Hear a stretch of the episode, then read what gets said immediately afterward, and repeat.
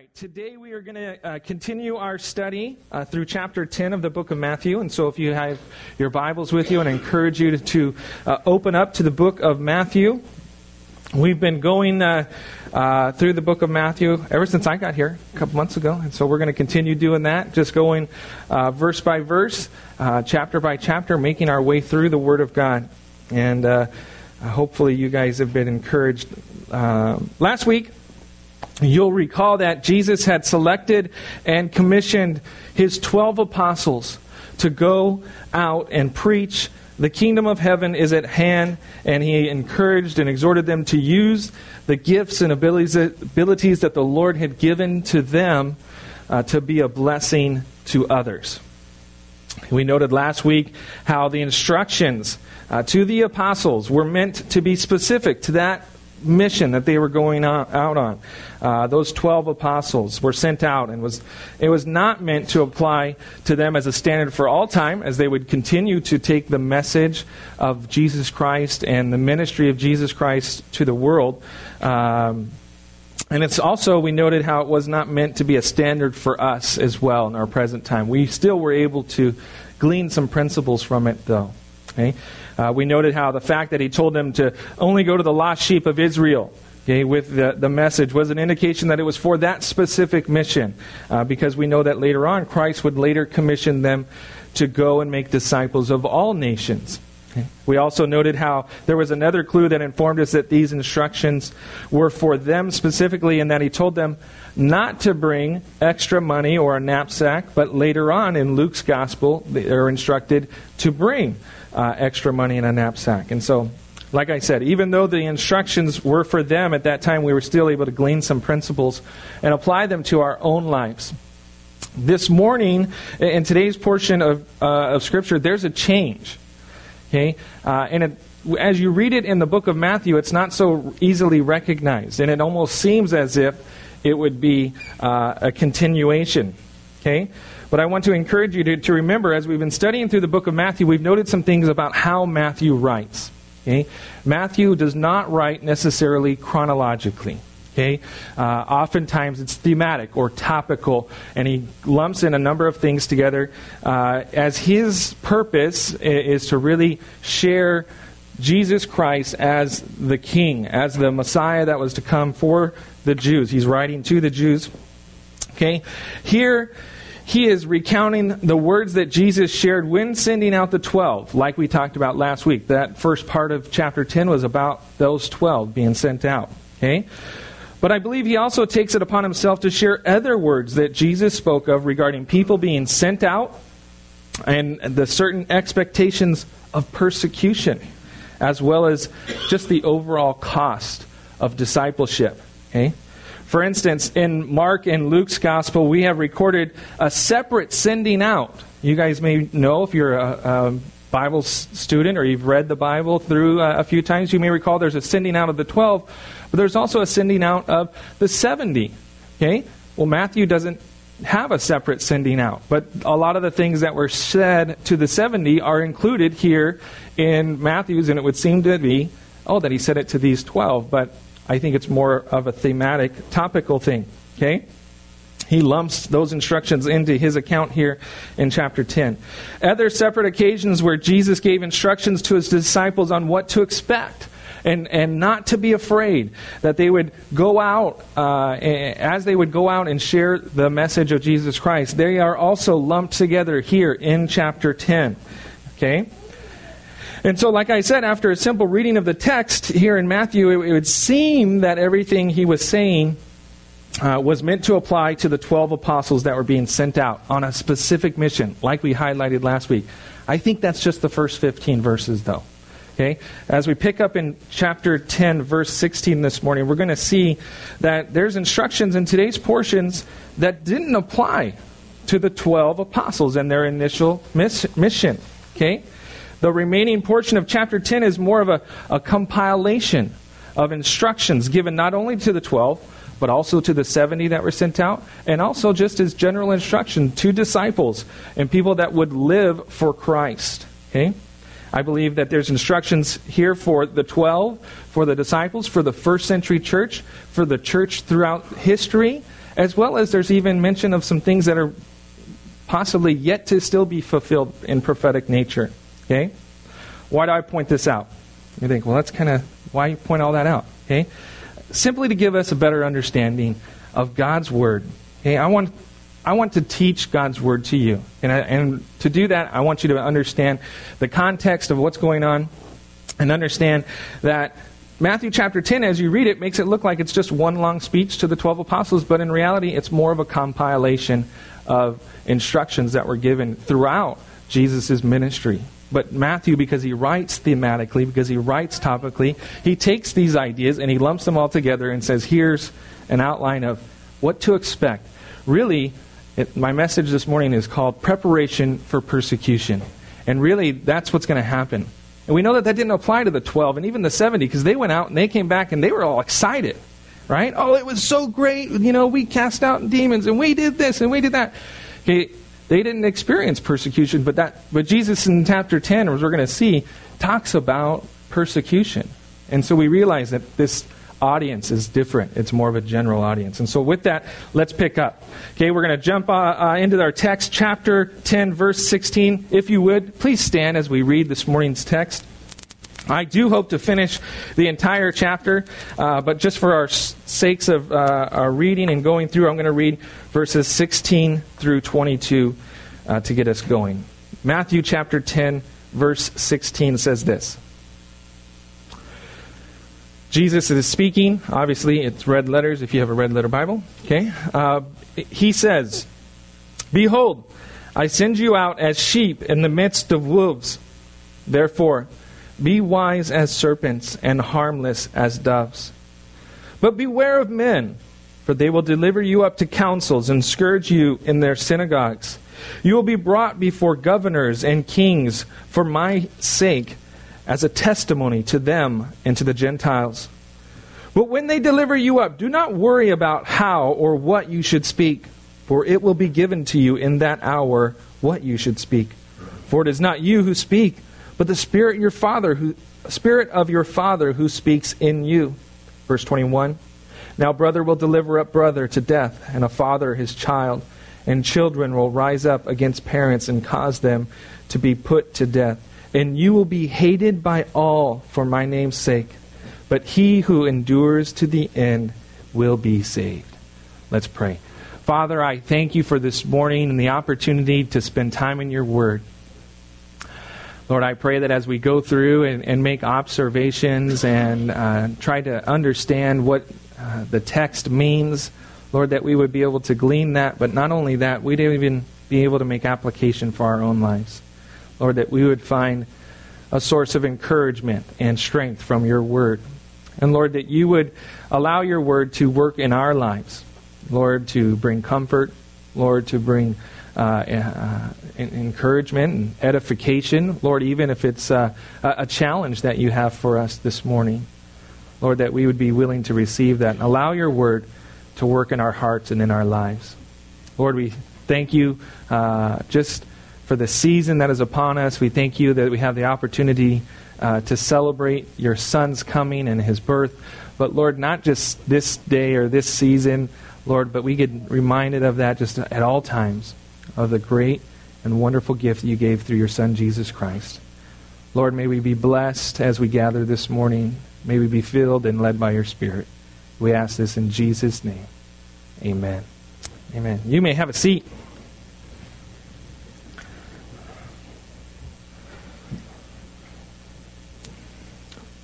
Verse 16 starts off with Jesus saying he's sending them out as sheep in the midst of wolves. In, in Luke's account, these words were actually declared to the group of 70 that were sent out in Luke chapter 10, verse 3. Now, whether these verses were shared with the 12 or the 70, or maybe even both, it's possible, uh, isn't as important as understanding the message itself. Okay? Jesus said he sent them out as sheep in the midst of wolves sheep uh, uh, in the midst of wolves would be extremely vulnerable. Okay? Um, the, they would be defenseless against an attack of wolves. Usually, wolves are in a pack, and if you have sheep, okay, they they don't have lots of defense mechanisms. Okay, uh, and a sheep amongst wolves would be very, very easy prey. And so, uh, Jesus is saying, and this is how he's describing how they're going to be sent out to minister and share his message. He, you know, it's kind of, I don't know if this would be considered a pep talk, but he's kind of telling them, hey, this is what you got coming. And he's going to lay out some things that maybe aren't so exciting. You know, maybe they're a little bit fearful. And so we're going to see him combat that throughout chapter 10. It's going to say, this is what it's going to be like. But don't worry, I'm going to do this. And this is what it's going to be like. It's this back and forth. And so we see he says, I'm going to send you out as sheep amongst wolves. They're going to be exposed. Okay? Uh, they're going to be um, uh, just really defenseless. Okay? And so he tells them, because they are so exposed, Jesus tells them, he says, to be like two other animals. We're going to send you out as sheep, but as you go out as sheep, I want you to be like two other animals.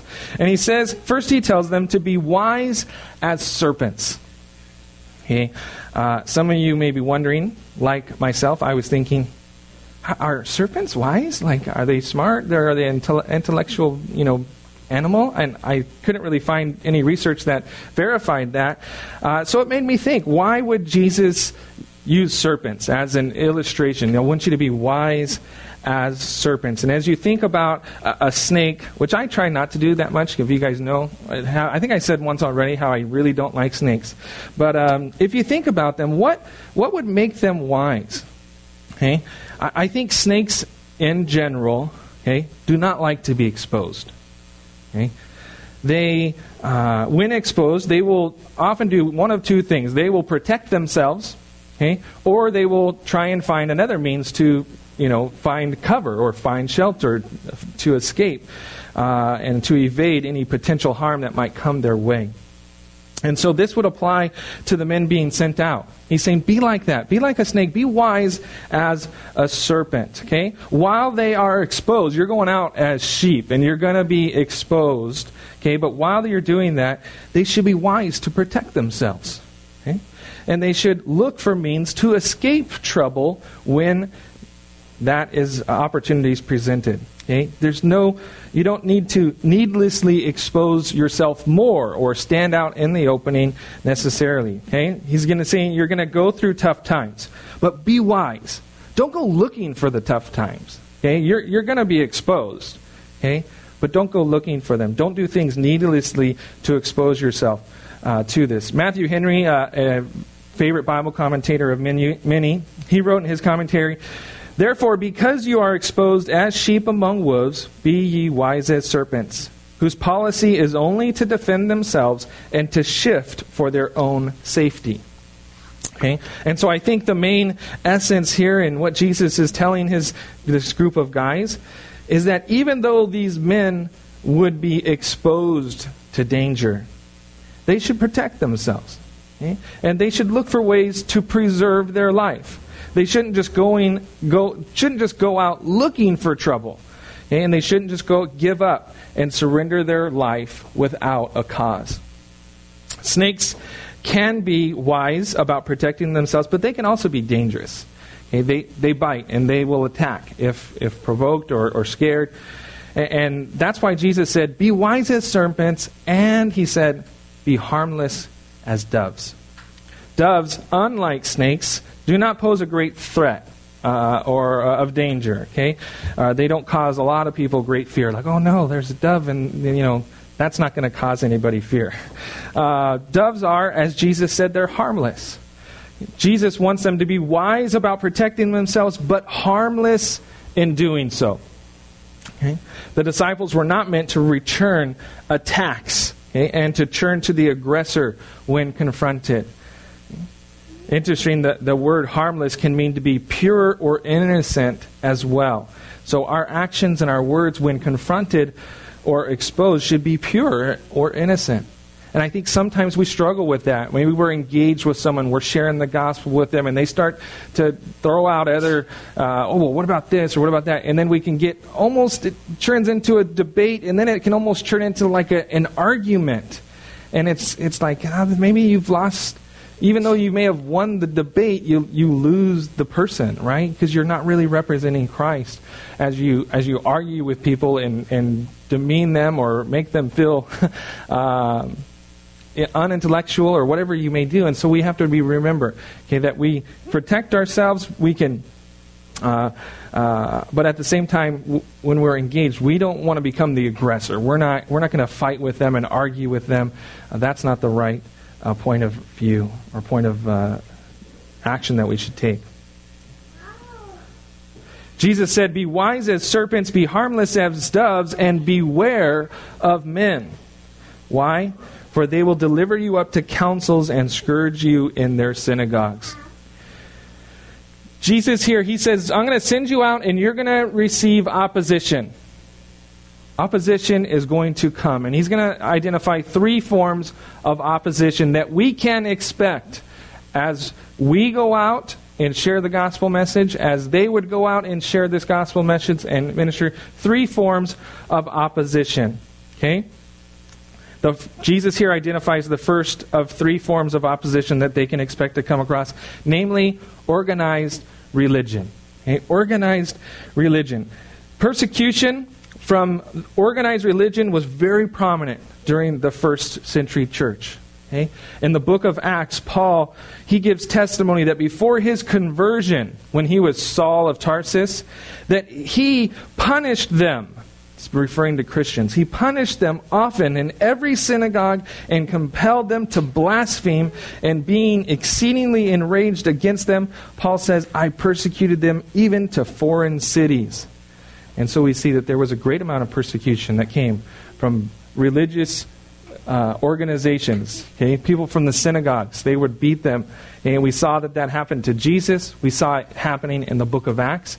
And really, you see it throughout history. Okay? Um, Peter and John, uh, the rest of the apostles, they were beaten in the synagogue for preaching in Jesus' name.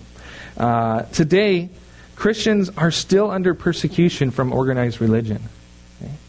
Uh, I was looking up some statistics and stuff, and I know statistics can always be a little bit skewed, but uh, they said of uh, this website, it's a persecuted church uh, website, it says of the 100 to 200 million Christians under assault for their faith, the majority are persecuted by those who believe it is part of their religious duty to do so. Okay? That their religious duty is to persecute the Christians and people that are not of their faith. And so that's still happening today. And so this message applies not only to those 12 that are being sent out, the 70 that were being sent out, that first century church, but it applies even today. It's happened all throughout history. The persecution of the church still goes on. Okay? This was not the only place that they would experience oppression as well. Okay, verses 18 through 20, uh, it tells us that you will be brought before governors and kings for my sake as a testimony to them and to the Gentiles. But when they deliver you up, do not worry about how or what you should speak, for it will be given to you in that hour what you should speak. For it is not you who speak, but the Spirit of your Father who speaks in you. Verses 18 through 20, they identify the second form of opposition that the disciples could anticipate, and that was from government. Okay? Jesus said that they would be brought before governors and kings for his sake. Nations and political leaders have been targeting Christians ever since Jesus' crucifixion. Okay? From 64 to 68 AD, Nero led a, a great persecution against Christians, having them eaten by wild animals, having others crucified and burned for their faith in Christ. Uh, the Great Fire uh, of Rome. There's you know speculation. I was looking up historians, and they have different stories. But there was this great fire that went through Rome. A lot of people believe that Nero said it himself. Okay? And when there was a whole lot of outrage and a lot of destruction happened, he blamed the Christians and just started persecuting them and used them really as a scapegoat because they were not they weren't well liked by people. They were kind of like an outcast group. And so we see politically that they would be targeted, that they would be find opposition. Today governments are openly against Christians. Okay? Just this last month in November, people in North Korea were executed for possessing a Bible. I saw it on Facebook. And I thought maybe it's not true. So I actually searched. It that was really true. You can't re- believe everything you find on Facebook, but that one was true. Uh, read the article in the Washington Times. People executed for possessing a Bible in North Korea. Okay? Not only uh, does it happen in, in North Korea, hey, I was looking up, uh, and I got to find my spot in my notes here. Sorry. Yes.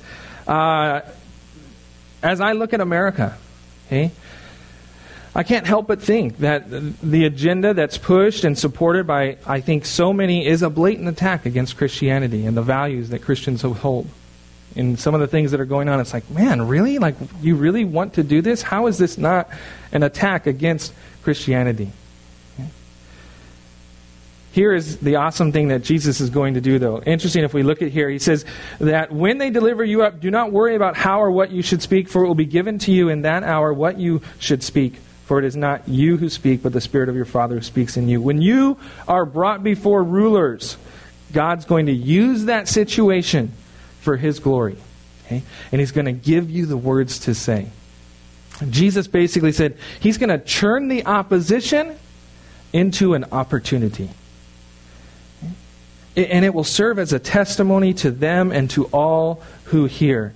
Hey, you know, I, I believe God often does that in our lives. He uses times of opposition as opportunities. Times of opportunities. Opportunities to show Himself faithful in our lives, and opportunities to give glory to God, opportunities to speak of God and His message of love and hope. And we see that's what the the, the leaders did. That's what the church did. As Paul would be brought before these different councils, what would he do? He would share his testimony.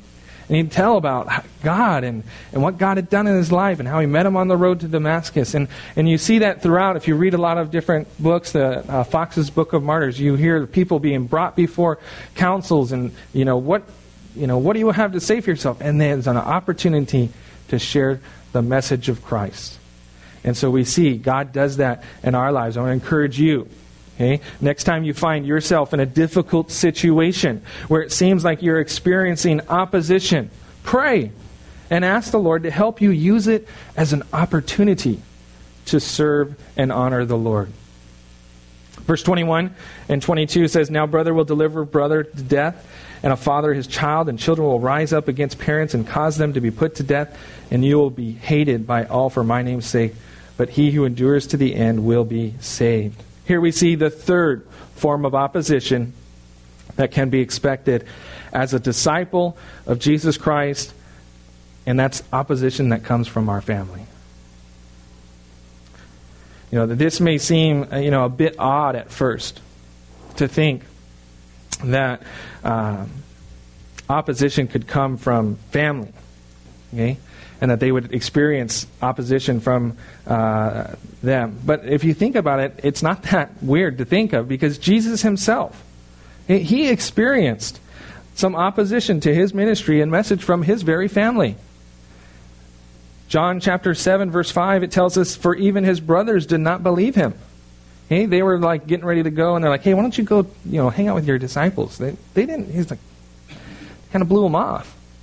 They didn't believe. They, he found opposition from them when he was sharing. They're like, "Hey, your mom and your brothers are calling for you," and he's like, "Hey, I got." I got to do what I'm supposed to be doing. And so we saw there was tension even within Jesus' family. Okay? I think that the opposition that we experience from our family is often the hardest to deal with. Because our family, they I think for one, because they know us so well. You know, our family, they know us, they know how to to get under our skin a little bit sometimes. I think uh, our family knows uh, our buttons and how to push them better than most other people. And so, growing up together, they know what can maybe stir you up or get you into the flesh. And so, you know, our families, we could experience opposition from them. I think not only uh, because they know us so well, but I think also because we love them so much. And it hurts. It hurts the more uh, when we get opposition from our family. Okay? When your loved ones um, don't receive the message of Christ, It hurts more than when you're sharing it with a, na- a, a neighbor or a stranger or a coworker. You can kind of like, oh, well, you know, I, I shared. But when your family doesn't receive it, it's hard. I remember when I was newly walking with the Lord, I was involved in church, and it was Father's Day was on a Sunday, and so I called up Dad. Hey, Dad, what do you think? We were going to maybe you know go to church on Sunday, and you know go out to lunch, and we had these plans, and maybe we were thinking we can just do it together. You can come to church. My dad's not safe. And he said, it was really painful at the time, and I've gotten over it and talked about it, but he says, if if uh, if I have to come to church to be recognized as your father, I just won't be recognized as your father anymore, and that hurts to know that your family would oppose you and oppose the message of Christ. It hurts more when it comes from family than when it comes from people we don't know. But I want to encourage you, okay, to not give up on your family. Okay? I have not given up on my father. I've since had much better conversations with him, and uh, I believe the Lord will hopefully get a hold of his life. But don't give up on your family, okay? Because I want to point this out. It wasn't until after the resurrection that we saw Jesus' family come around and believe, and, and so they eventually did come. Okay? James, Jesus' brother, becomes one of the leaders in the first century church, the church there in Jerusalem. And so don't give up hope on your family, but don't be surprised when opposition comes from family. Verse 22 says that the disciples will be hated by all, but if they, they would endure to the end, they would be saved. This verse and others like it have caused some in the church to be divided okay, over differing opinions and beliefs on the assurance of salvation. Okay? And I prayed, and as I was studying this message, I thought, do I want to do I want to go here and, and mention this? And I don't want to cause a divide, but I want to teach the Word of God. And so uh, I want to present different thoughts and uh, share my opinion with you and hope that you will uh, not hate me and not get mad at me or storm off, but you'd hear me out. Okay? Some would look at this verse Okay? And they would exclaim that this verse teaches that there's a possibility that we do not endure. And that if we do not endure, we will not be saved. Okay? Leaning, I believe, too far to this side may make us believe that our assurance of salvation is based upon our works and our ability to endure. And I believe that this is a dangerous place to be. Okay? Others look at this verse and they say the opposite. Okay? That there is no way that we will not endure. Okay? That failure really isn't even an option. All believers will endure no matter what. And, and I believe leaning too far to this side may make us believe that our assurance of salvation uh, that our salvation, that, excuse me, it makes us believe okay, that what we may or may not do has no effect at all on our salvation. Okay? And I believe that this too is a dangerous place to believe when we think, well, our salvation doesn't matter. It doesn't matter what I do. It doesn't matter if what I do do or what I don't do. I'm going to be saved no matter what. I think that's a dangerous place to be as well. And some who lean on either side will try and make you choose one side or the other. Okay? And I believe the dangerous thing with choosing one side only is that both can be supported biblically. Okay? And I like to believe that there is truth on both sides.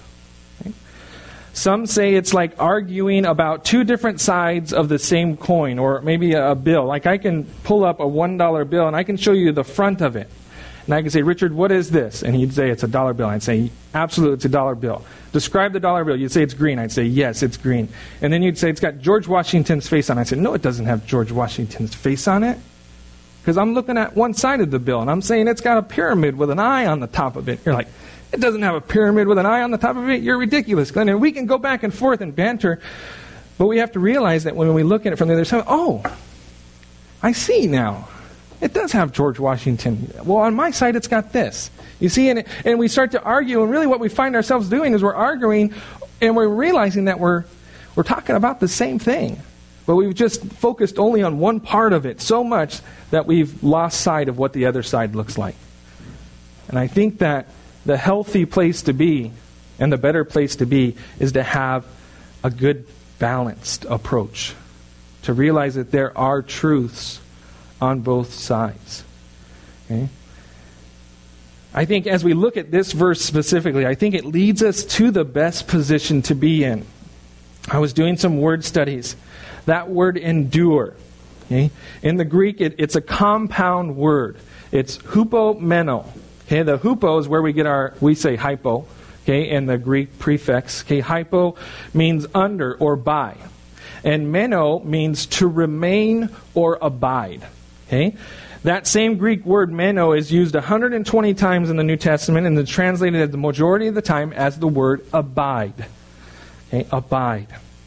I want to turn with you, I want you to turn with me to the gospel account of John, chapter 15. And I want to read a few verses from John chapter 15 in regards to this text. Matthew, Mark, Luke, John, just a few more books over to your right. If you have a Japanese Bible, to your left, which I don't know if anybody reads from Japanese Bible here. But, Akiko san, do you read Japanese Bible? Did you go right or left? You went left. Yeah. So, the book of John, chapter 15. I want to read verses 1 through 8 of the book of John, chapter 15. I think in John's account here, he gives us a balanced approach, a balanced view. He says, I am the true vine, and my Father is the vine dresser. Every branch in me that does not bear fruit, he takes away. And every branch that bears fruit, he prunes, that it may bear more fruit. You are already clean because of the word which I have spoken to you. Abide in me, and I in you. As the branch cannot bear fruit of itself unless it abides in the vine, neither can you unless you abide in me. I am the vine, you are the branches. He who abides in me and I in him bears much fruit, for without me you can do nothing. If anyone does not abide in me, he is cast out as a branch and is withered, and they gather them and throw them into the fire, and they are burned. If you abide in me, and my words abide in you, you will ask what you desire, and it shall be done for you. By this my Father is glorified, that you bear much fruit so you will be my disciples. John chapter 15 teaches us that as we abide in Christ, our salvation is secure. And, and, if we take the approach of abiding in Christ, we come to the understanding that we can't do anything without Him. That's what it said there in the verse, because apart from me, you can do nothing. And so it's not about what I do or don't do, because I can't do anything without Christ. Okay? But we also understand that His work in our life is only guaranteed as we abide with Him. Okay? As the, those that don't abide, they're cast out. And so I think, I think John chapter 15 teaches us a balanced approach. And so when it comes to the assurance of salvation, I know that as long as I'm abiding in Christ, I'm secure.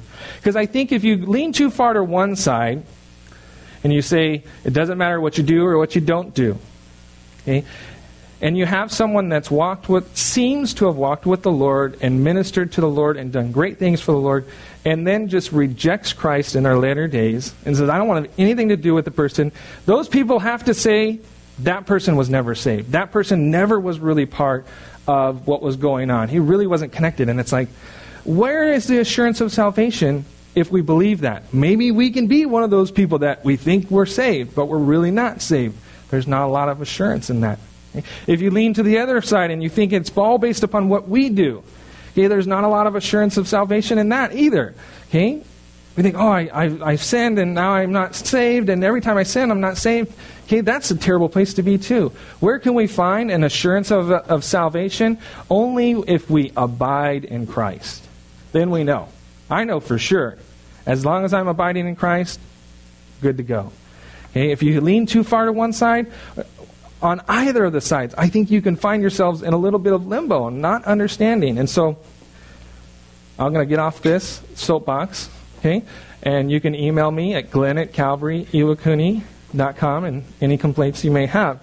Um, but I hope that you understand, I think a balanced approach is best. I think too often we want to lay on one side or the other, and what we end up doing is dividing the church and dividing uh, fellowship because we take a hard nosed position on something that really the Bible, you can take hard nosed positions on both sides. And you can say it's got George Washington on it. I can say, no, it doesn't. It's got a pyramid on it. Well, we're talking about the same thing. So I want to encourage you guys to be open minded. If you find yourself leaning to maybe one side to the other, to be open minded and to realize don't allow this as an opportunity to divide the church, okay, and to divide fellowship because of uh, this assurance of salvation. All right, I'm done. Let's move on. Verse 23 says, When they persecute you in this city, flee to another. For assuredly I say to you, you will not have gone through the cities of Israel before the Son of Man comes. Verse 23 tells the disciples that they don't have to unnecessarily continue to allow themselves to be persecuted. Okay, if you're being persecuted one place, go to another place. Okay? We're not to seek out the position of martyr. Okay? When opportunity allows for us a means of escape, then we take it. Okay? The exact understanding of the latter part of verse 23 is debated. I had a lot of time studying this week, and I was verse 22 and 23 gave me a lot of time. Okay, and I after I couldn't figure out through my own studies, I turned to a, a favorite pastor teacher of mine uh, named David Guzik. He's uh, on BlueLetterBible.com. Okay, and he's usually right on point with things. And here's what he said about the second part of verse 23. This is one of the hardest to understand statements of Jesus in the book of Matthew. After reading it, I thought, thanks for nothing. Hey, that doesn't help me. Um, seriously, though, there, there are a couple different schools of thought here on what the verse 23, the end of verse 23 means. Okay? One interpretation is that Jesus is referring to the fact that Jesus sent out the 12 apostles to the cities that he himself was about to go to. And he sent them out as forerunners of sorts. Okay? Uh, understanding that he would. Uh, that he would be there, and, and he's saying that, that if a city persecutes you, just move on to the next. I'll be there shortly, anyways, and, and you won't have time to hit them all before I've come. Because we know that's what happens. He kind of sent them out, and then they're going to go later as a group. And so some people just say, that's just talking about then and there, and, and that's it. A second interpretation says that this is prophetic, okay, and it speaks of the time when the Son of Man came not in physical form, but in judgment upon the cities of Judea, when God used the Roman armies in 70 AD to destroy Judea and Jerusalem. And they said that's what this is talking about that. And then the third interpretation is that this involves a yet future event aligned with the second physical coming of Jesus Christ. And this view holds which kind of there's there's holes in each of the views. Okay, there's points and there's holes. One of the holes in this one is that well, if it's the second coming, but people have all gone through the cities, that doesn't make sense. And so, if you hold to the view that it's about the second coming, the notion of going through the cities of Israel does not solely mean simply traveling through them, but that they would receive the message as they traveled through. And so, thus, the notion that cities in Israel still to this day have not received the message of Christ and will not do so until his second coming. So, three different interpretations for what this could be. And I don't like any of them. I'm not in love with any of them, to be honest with you. I, I think some of them have some good points, and some of them really don't. And, and some even actually, some people out there, they, they mix them. They say, well, it's kind of like a double fulfillment of a prophecy, which we see happens in Scripture. Uh, and so, which is it? Here's the truth I don't know. I don't know. Uh, here, and here's something that I've learned in my time in ministry. Sometimes it's okay to say, I don't know. Okay? Uh, you know, I'd love to be able to, to stand up here and proclaim that after much prayer and fasting and studying, that I have unraveled all the mysteries of God and I'm going to just pour them out upon you. And if you're hoping that of me, let me tell you now, it's not going to happen. That is not going to happen. I will let you down big time. Okay? sometimes th- things just need to remain a mystery. Okay? And we have to exercise a little bit of faith and, and realize that there are some things that we will not fully understand until we're with the Lord. And the funny thing is, I know people that I've talked to people that say, "Oh, I, yeah, I have a list of things I'm going to ask God," and I'm like, "Really? When you get there, are you going to care?" It's like when I get there, I'm like, "I'm going to find out what this is," but when I get there, I'm probably going to be like, "Who cares? I'm with Jesus, and it's going to be awesome. I'm not going to care. Was this a double fulfillment of prophecy, God? It's just going to be awesome worshiping the Lord." But some things we just don't know, and that's okay. okay? That's okay. Verse 24 and 25, it says, A disciple is not above his teacher, nor a servant above his master. It is enough for a disciple that he be like his teacher, and a servant like his master. If they've called the master of the house Beelzebub, how much more will they call those of his household? Jesus is basically, he's just continuing to warn his disciples that, that if they uh, persecuted me, they're going to persecute you. Okay? As a disciple of Christ, as a slave to God, we can anticipate going through the same type of persecution that Christ went through. Okay? It's interesting as I think about it. I know that we all go through through difficult times, what we would consider difficult times, but I don't, I don't think most of us have gone uh, through the type of persecution that Christ uh, went through. Okay? However, there are people who do. There are people who have, and there are people who do still today. Okay? There are people who have given their life and commitment to Christ and have endured similar beatings and persecutions as Jesus. As I was reading through that website of the persecuted church, I was amazed. One article I was reading said that there's more persecution of the Christian church in today's age than there has been er, in any time of history past it's amazing to look at some of the things that people of our Christian faith have to endure. And, and, you know, I think we think of our tough times, it's like, man, there's no Target or Walmart here, and it's so hard being in Iwakuni, and man, it's difficult. And it's like, really? It's not that difficult. Okay? We need to pray for our brothers and sisters in the persecuted church. I want to encourage you guys maybe to check out, there's a number of different websites that talk about persecuted church and what's going on, we need to be in prayer for them. Okay? People are giving their life for the Lord. And, and the least that we could do is pray for them. And so I want to encourage you guys to be praying for the persecuted church.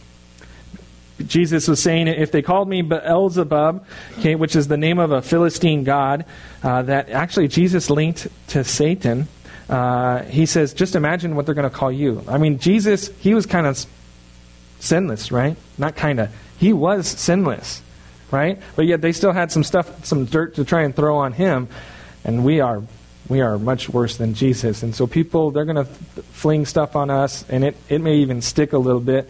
Uh, and, and, just imagine, he's saying, hey, if they did that to me, just it's going to happen to you. Okay? It's just, it's going to happen. Verse 26 through 31 says, Therefore do not fear them, for there is nothing covered that will not be revealed, and hidden that will not be known.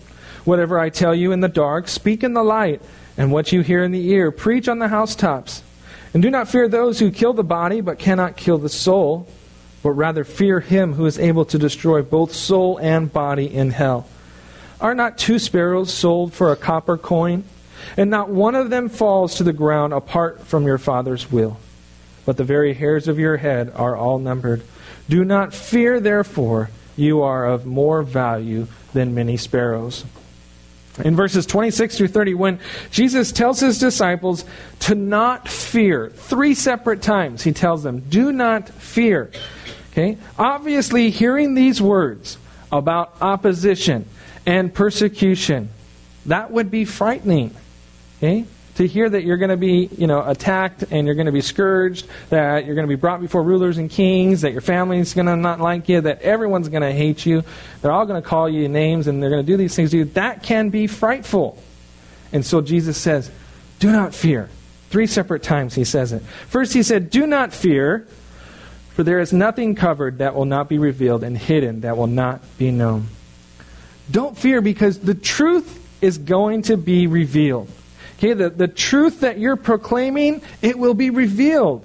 and brought out into the open. Don't be ashamed of it, but boldly share it. It's all going to be brought to light. The truth of the sacrifices that you make for the Lord, they're going to be revealed. Also, the truth of those that persecuted you, that will be revealed. There is confidence that God sees not only the things that we do for Him, but also the things that are done to us. Okay? And they will be revealed, and we have nothing to fear. It's all going to be shined out in the light. Okay? It's all going to, I know. Okay? It's not going to be hidden, it's not going to be secret. Okay? How everything he knows it all. Second, he said, Do not fear those who kill the body, but cannot kill the soul. Jesus here reminds the disciples to keep an eternal perspective. Yeah? Don't fear those that can destroy your body. And what did we learn about his body? He was talking about it's here one day, gone the next. Okay?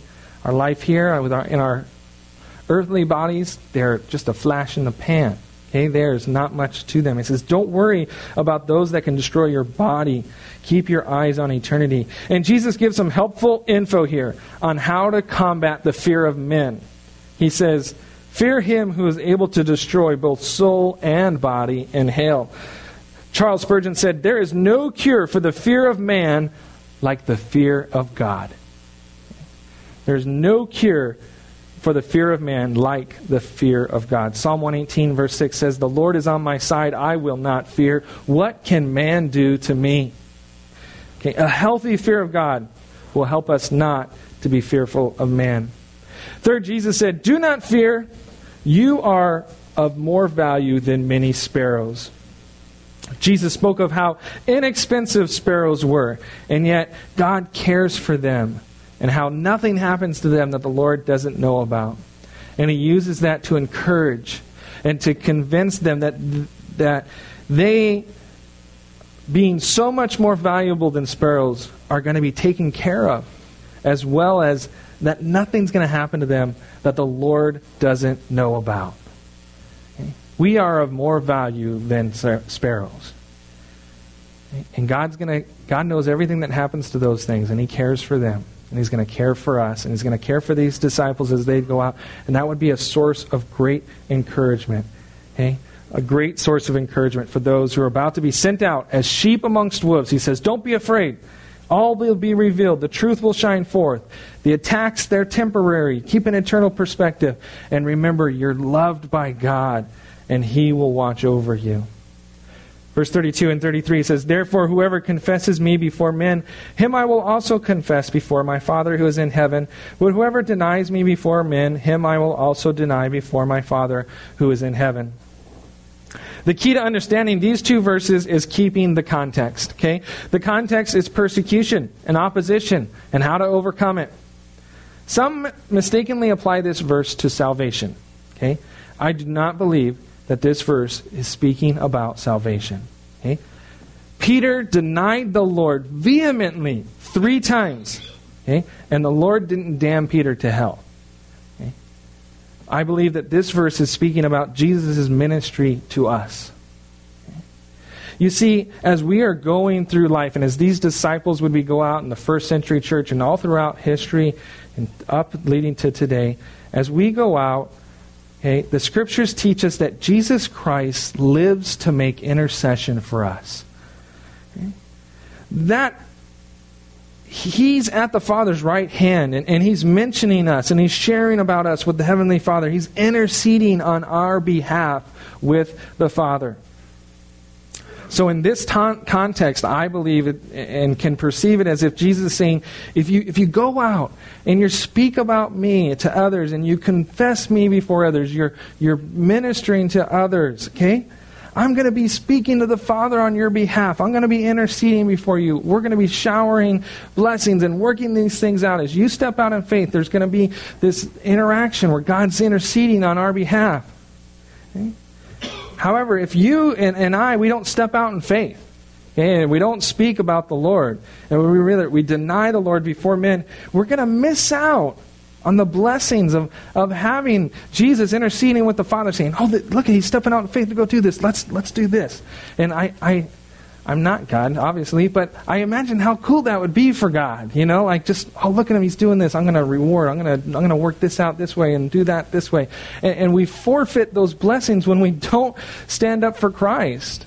And when we don't proclaim his name before men, we, we miss out on that blessing of him interceding for us. He's saying, I'm not going to inter, you know, I'm not going to be interceding for you if you're not doing anything for me. You know, not, that's not going to be happening. And so I think here it's more this idea of not missing out on salvation, okay? But missing out on the blessings of, of seeing God act in your life and move in your life. Verse 34 and 30 through 39. It says, Do not think that I came to bring peace on earth. I did not come to bring peace, but a sword. For I have come to set a man against his father, a daughter against her mother, and a daughter in law against her mother in law and a man's enemies will be those of his own household. He who loves father or mother more than me is not worthy of me, and he who loves son or daughter more than me is not worthy of me. And he who does not take his cross and follow after me is not worthy of me. He who finds his life will lose it, and he who loses his life for my sake will find it. Jesus said he came to bring a sword, not peace. Okay? A, a sword is it's a weapon or a tool that's used to cut things. What is Jesus cutting away? You may ask. He's come to cut us away from anything that will draw us away from Him. Do not mistake verses 35 and 36 as Jesus having some vendetta against families. Okay? Rather, he's highlighting the extreme nature of his calling when called to follow the Lord, we must be willing to sever or cut any ties that may keep us from following the Lord and living for Him fully. I believe Jesus uses the family as an example to show that even the closest of relationships that we have, the closest of bonds that we have, should not stand in the way of living for the Lord. I, I believe the key to understanding this is in verse 37. Eh? Okay? It's a small little word, and it's written twice in verse 37. Do you see it? It's a four letter word, starts with M and ends in E. It's more. Jesus isn't saying you shouldn't love your father. He's not saying you shouldn't love your mother. He isn't saying that you shouldn't love your son or your daughter. He is saying you shouldn't love them more than Jesus. No other relationship is more important than the one you have with Jesus Christ. And this is a challenging stance, okay? A, a, difficult one for sure, but a stance that needs to be made. Jesus mentions one more thing that cannot be more important than following him and living for him, and it's in verse 38 and 39. He says that we must be willing to not only put our close relationships with family on the line, we also must be willing to give up our own life for the sake of Christ. To take up our cross is a picture of dying to ourselves, our own desires, our own comforts, our own goals, and surrendering them to Jesus Christ. Okay? And, and he shares a bit of a paradox here. He says that those who find their life will lose it. And those that lose their life will find it. And that doesn't make sense. Okay? The beauty, really, of a life surrendered to Christ is that only when we lose our life for His sake that we find what living is really all about and what living is meant to be. Those that find purpose and meaning in life through relationships with others or through material things, ultimately they're going to lose their life. I know people that live in million dollar homes. And I know people that, that travel the world. And I know that the world would say that they're living it up, that they've got the life, you know.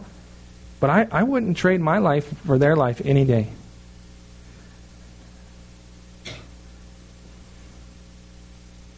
There's no other place that I would rather be than right where God wants me to be.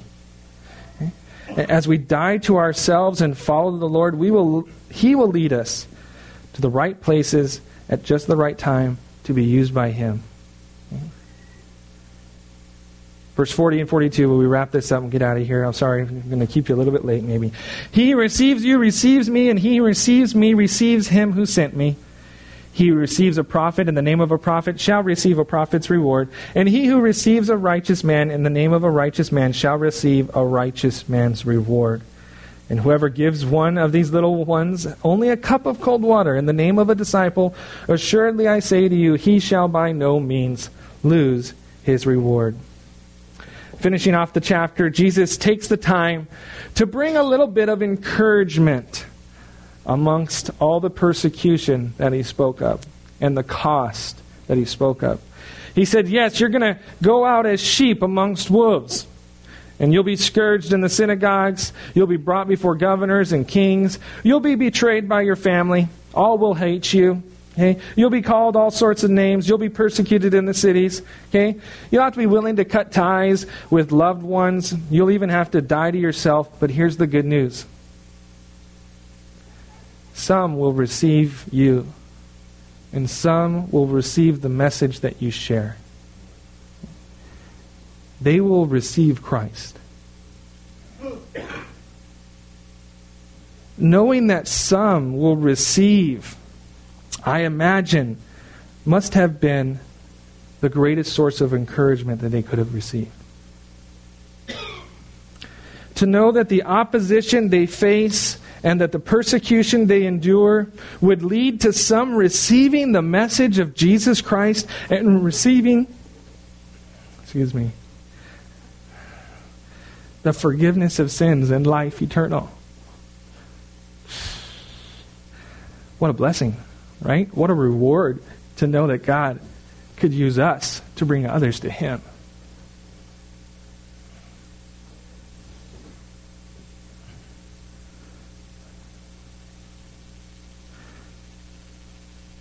How much value would you place on the price of a soul?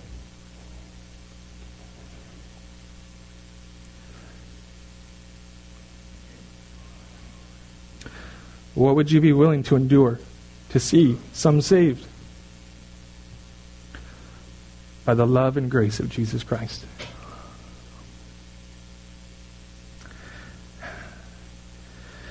Is there a price too high to pay? God didn't think so when He sent His Son, Jesus Christ, for us. Okay? He was willing to pay the ultimate price to surrender His life so that some may receive Him. And when you and I follow in his footsteps and we die to self and we live for him, God can use our surrendered life to bring others to Christ. May we find hope and encouragement and excitement in living for Christ, no matter what the cost, knowing of the great reward and potential of blessing that stands before us. Let's pray.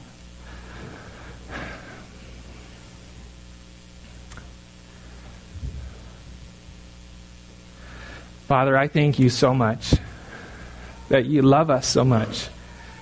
And Lord, that you promise to, to be with us, to lead us, to guide us, to, that you intercede on, on our behalf.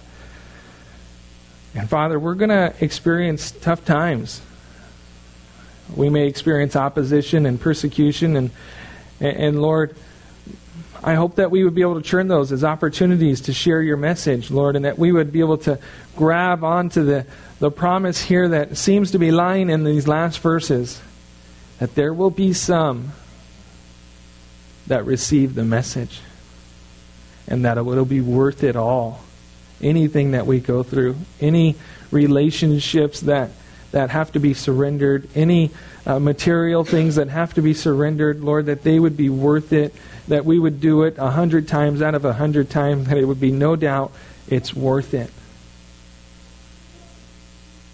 Father, we are not worth it, but you sent your Son for us. And so, Lord, we want to live a life that's worthy of you. Lord, we want to be willing to die to ourselves. Lord, to present our lives as a living sacrifice for you, that you might just use us, even just to, to bring one person into an eternal relationship with you the value of that is immeasurable.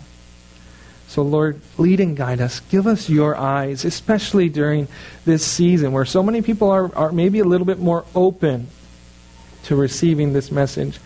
May we be willing to share it, and may you use it for your honor and for your glory. Thank you again for this morning. Thank you for this time. And I pray that you would just continue to minister to our hearts as we leave this place. And pray this in Jesus' name. Amen. Amen. All right. Walter already informed me, uh, hey, you can go late because I have to do children's ministry and I won't be able to end in song. So I said, okay.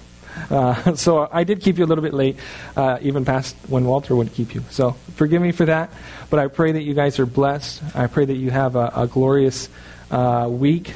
And I, I, hope that the message um, and, and the study of God's Word impacts your life and that God uses you in great ways this week. Give Him Jesus.